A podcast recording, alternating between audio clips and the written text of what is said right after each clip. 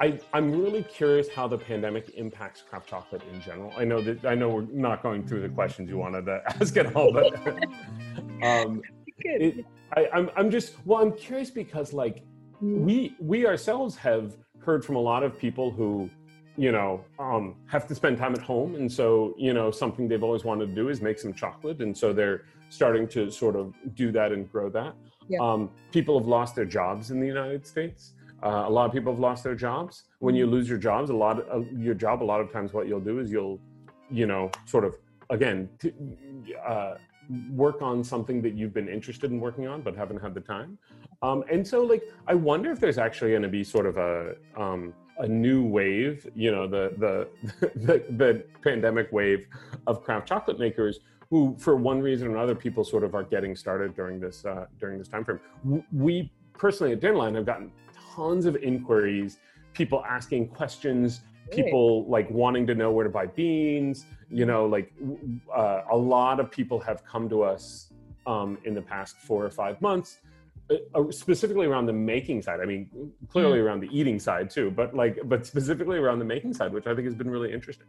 That's really interesting. Yeah, I think um, everybody had this sense that you know something's not really going well and it's not sustainable of having the current system as you know.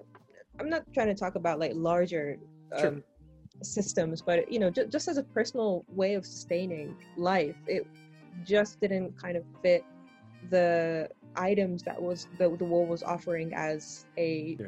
template of success. And um, I think um, I love that term, template of success. I, Yeah. I, I, it's a really, I, I, I'll have to remember that one. I hope it's okay if I borrow it. you can hashtag me, yes. Um, you got it. Hashtag template of success. yeah, but I think it's really, and I- I'm really interested to hear that as well because um, also in Japan we have this, um, you know, like slow phase of, um, let's say, realization per se Mhm. of people who wanted to live in the mountains or outside Tokyo in general. They knew that it wasn't the case that they can have a, you know, job until they are retired in a single Yeah. company, which was very you know um, normal for japanese companies and workers to go with but now they really understand that okay i don't get to live in a situation like in a really nice situation in tokyo with this kind of salary it's just not sustainable anymore and the land price wasn't really correlating with the whole situation Sure. but i think now everybody's realizing that there is an alternative to life and, and i'm really interested in that kind of wave as well mm. Yeah, I um I, I I completely agree, and I think um you know it, it, it's it, living in the United States when uh when 9/11 happened. Uh, it really changed the country, but it didn't change it in ways that I think anyone at the time expected it would change it in. I think you know the the main thing that it did is it caused it caused a number of people to be fearful, which then meant that they were willing to give up civil civil liberties to try to assuage that fear. Um, I think the pandemic is going to have like sort of long term ripple effects that aren't necessarily what we expect. And I think that description is, is a great description of one that that I imagine. Um, you know, in the United States, the unemployment rate was was was very low, very low for the United States. Um, uh, leading into the pandemic. Now the unemployment rate has gone up a lot. I do wonder how it's going to change people's perspectives, as you were saying, about like jobs and and what it means. And cities. The reality is like the city that got hit the hardest, the fastest, was New York. Um, you know, and I think there's it really starts to raise questions in people's minds of like urban living sounds awesome Yeah. until it like you you start talking about you know sort of like like instability in jobs as you know as you mentioned until you start talking about like uh, you know how quickly diseases couldn't travel all these kinds of things. And so i think it's going to while there's been this massive shift over the last decades towards cities i wonder if the pandemic is going to start to, to sort of turn that around. The other thing that i think has been really really fascinating is at least in the united states um, you know the in general a lot of people have lost their jobs. Um, i think uh, it's like there's there's certain i don't know if the cruise line industry will ever recover. It Mm. might just be the end of cruises which wouldn't necessarily be the worst thing in the world. Like the, you know environmentally they're not great. Uh, you know there's there's a lot of sort of challenges with them. Um, but the stock market has been doing great. And so it's really interesting to see how decoupled the stock market is from what you would call the economy, right? The economy of sort of like, you know, people living their their everyday lives. It, it's really clear that this is just these things are totally separate. Where I think a lot of people before had seen the stock market as kind of an indicator of how the economy was going. Um, and so there's things like that that I think are really interesting um, to to sort of come out of this. Um, you know. Mm-hmm. Yeah. In in terms of um, cars or certain companies, um, it, it, was more about the stability that they had rather than yeah. the feature that they were offering, which I think yeah. was really different. So whilst that expectation and sustainability or like stability is gone, then what would people start to expect through the stock market, which is something I'm really interested as well. Yeah. Yeah. Yeah. It's uh yeah, I, I I mean I think we are going to be seeing sort of ramifications of this in ways we don't expect. Um, but I think I, I agree with your fundamental premise, which is that like the the way the world was operating was out of balance. I don't think anyone would disagree, yeah. right? Um, uh, I'm I'm not saying that there are some people who are happy with that imbalance, like, but it was certainly imbalanced. Um, it's still imbalanced, but I think now it just highlighted mm-hmm. um, I- exactly what that imbalance really means, and then how it kind of like uh, expresses itself in mm-hmm. in sort of a variety of different ways. Um, you know, and so uh, I think um, you know, the craft chocolate industry is, is certainly no exception. Mm-hmm. Um, I think we were lucky in some ways um, as an industry because uh, we are producing food. Um, now, it's not necessary food, but nonetheless, it's food. Um, and so, for instance, in in San Francisco, we were a, we were allowed to continue to operate. If we were a bookstore, we would have had to be closed and there would have been nothing we can do. But because we um, because we produce food, we were able to continue to operate. Um, and again, it's not required food, but nonetheless. Um, so I, I think we are lucky from that perspective. But also, it's something that can ship. It's not ice cream, you know, where it's like like there's a variety of food products where you have a much harder time sort of with the with the you know getting it to the consumer um, and so, like, I think in some ways, to, to some degree, we were a little lucky from that perspective. Do you think there's, um, let's say, a change in perception towards mm. chocolate? For example, as yes, I am a chocolate lover. Um, so, you know, when when the lockdown was not a lockdown, but like you know, a, a soft lockdown was sure. uh, announced in Japan, the first thing I did was to buy a, a bunch of chocolates. Yeah. because I just. This is my chocolate behind me. I don't know. you have a lot. I, I mean, I love chocolate. yeah. I can. yeah, yeah.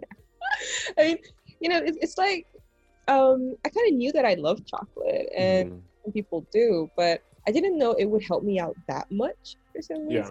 Um, so for me, chocolate has become um it, it was a delight but now yeah. it has become like a savior of my um you know like da- daily balance or let's say totally let's say do you yeah. have kind of um, responses from other people as well or you know what what is the position of chocolate in daily life these days well it's it's interesting because like one of the things we often have cho- talked about is chocolate is like as one might say an affordable luxury. It's a luxury. You don't need it. It's not like you can live without it.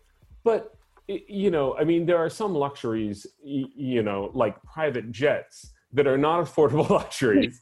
But like but even at a smaller scale you know um, uh, video game systems mm-hmm. or you know like um, uh, I, I, I always use the example of um, I often talk about cars like trans you know transportation is often a requirement, but a car is not necessarily. So it, it turns cars into, to some degree, a luxury. Um, yeah. uh, I mean, you can certainly see it in terms of in terms of you know who owns cars, at least in the United States. Mm-hmm. Um, but uh, but as opposed to a lot of luxuries, you know, I mean, nine dollars, ten dollars mm-hmm. for something that is uh, something that's going to last you days or weeks I mean, or hours depending, I guess, but but no, normally like days or weeks. Yeah. Um, uh, and um, and is you can get something that's the best in the world for nine or ten dollars, Mm. right? Um, uh, yeah, and not to say that there aren't eighteen dollar bars and you know thirty dollar bars, et cetera. But but I think this means that, like I I think, and again, like every country is different. If there's one thing that doing a lot of sort of travel has taught me is that like trying to generalize from my experience growing up in the United States is foolhardy.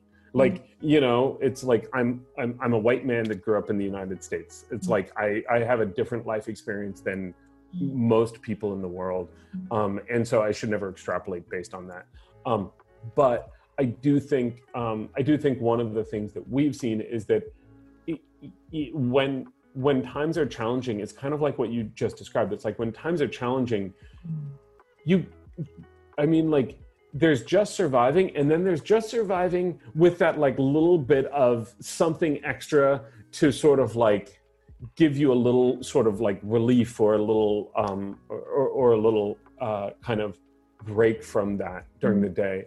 And you know i think uh, in developing countries you see television everywhere television not necessarily a requirement but again you're looking for like like you're still looking for something where it's kind of like things are challenging but if all you're ever doing is just trying to survive and there's a lot of people in this situation um, you know having relief from that is is is important and i think one of the things that we have found from our customer base is like a lot more people are giving it as gifts because they're trying to sort of like make friends or family or coworkers sort of feel better and sort of like keeping a connection to them but also giving them this sort of like level of uh you know um I, I it, yeah it's it's a little hard to explain um but um Yeah, but that's I- that- that's really related to what I'm doing right now with Life Plus actually.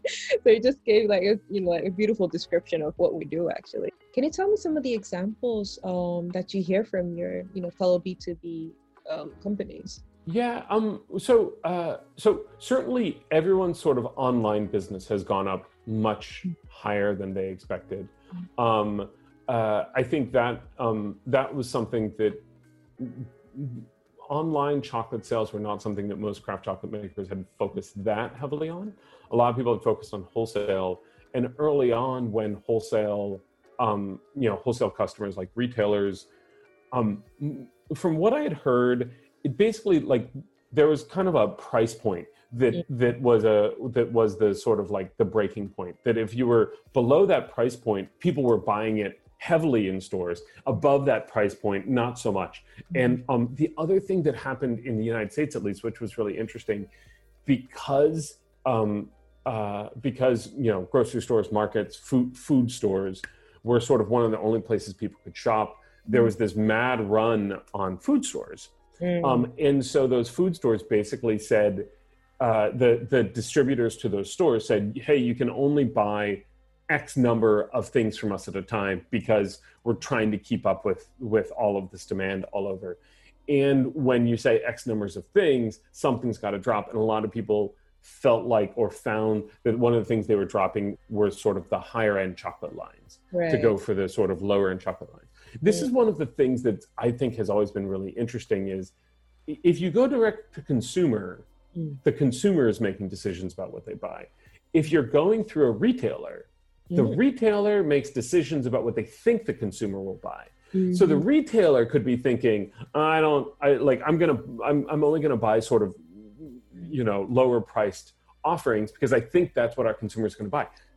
They might be right, they might be wrong. When you're direct to consumer, you like, so there's always been this really interesting thing of like when you're going to retailers, you're actually not selling to consumers, you're selling to retailers. Your job is to convince the retailer that they want to carry you, not necessarily convincing the consumer they want to buy your product.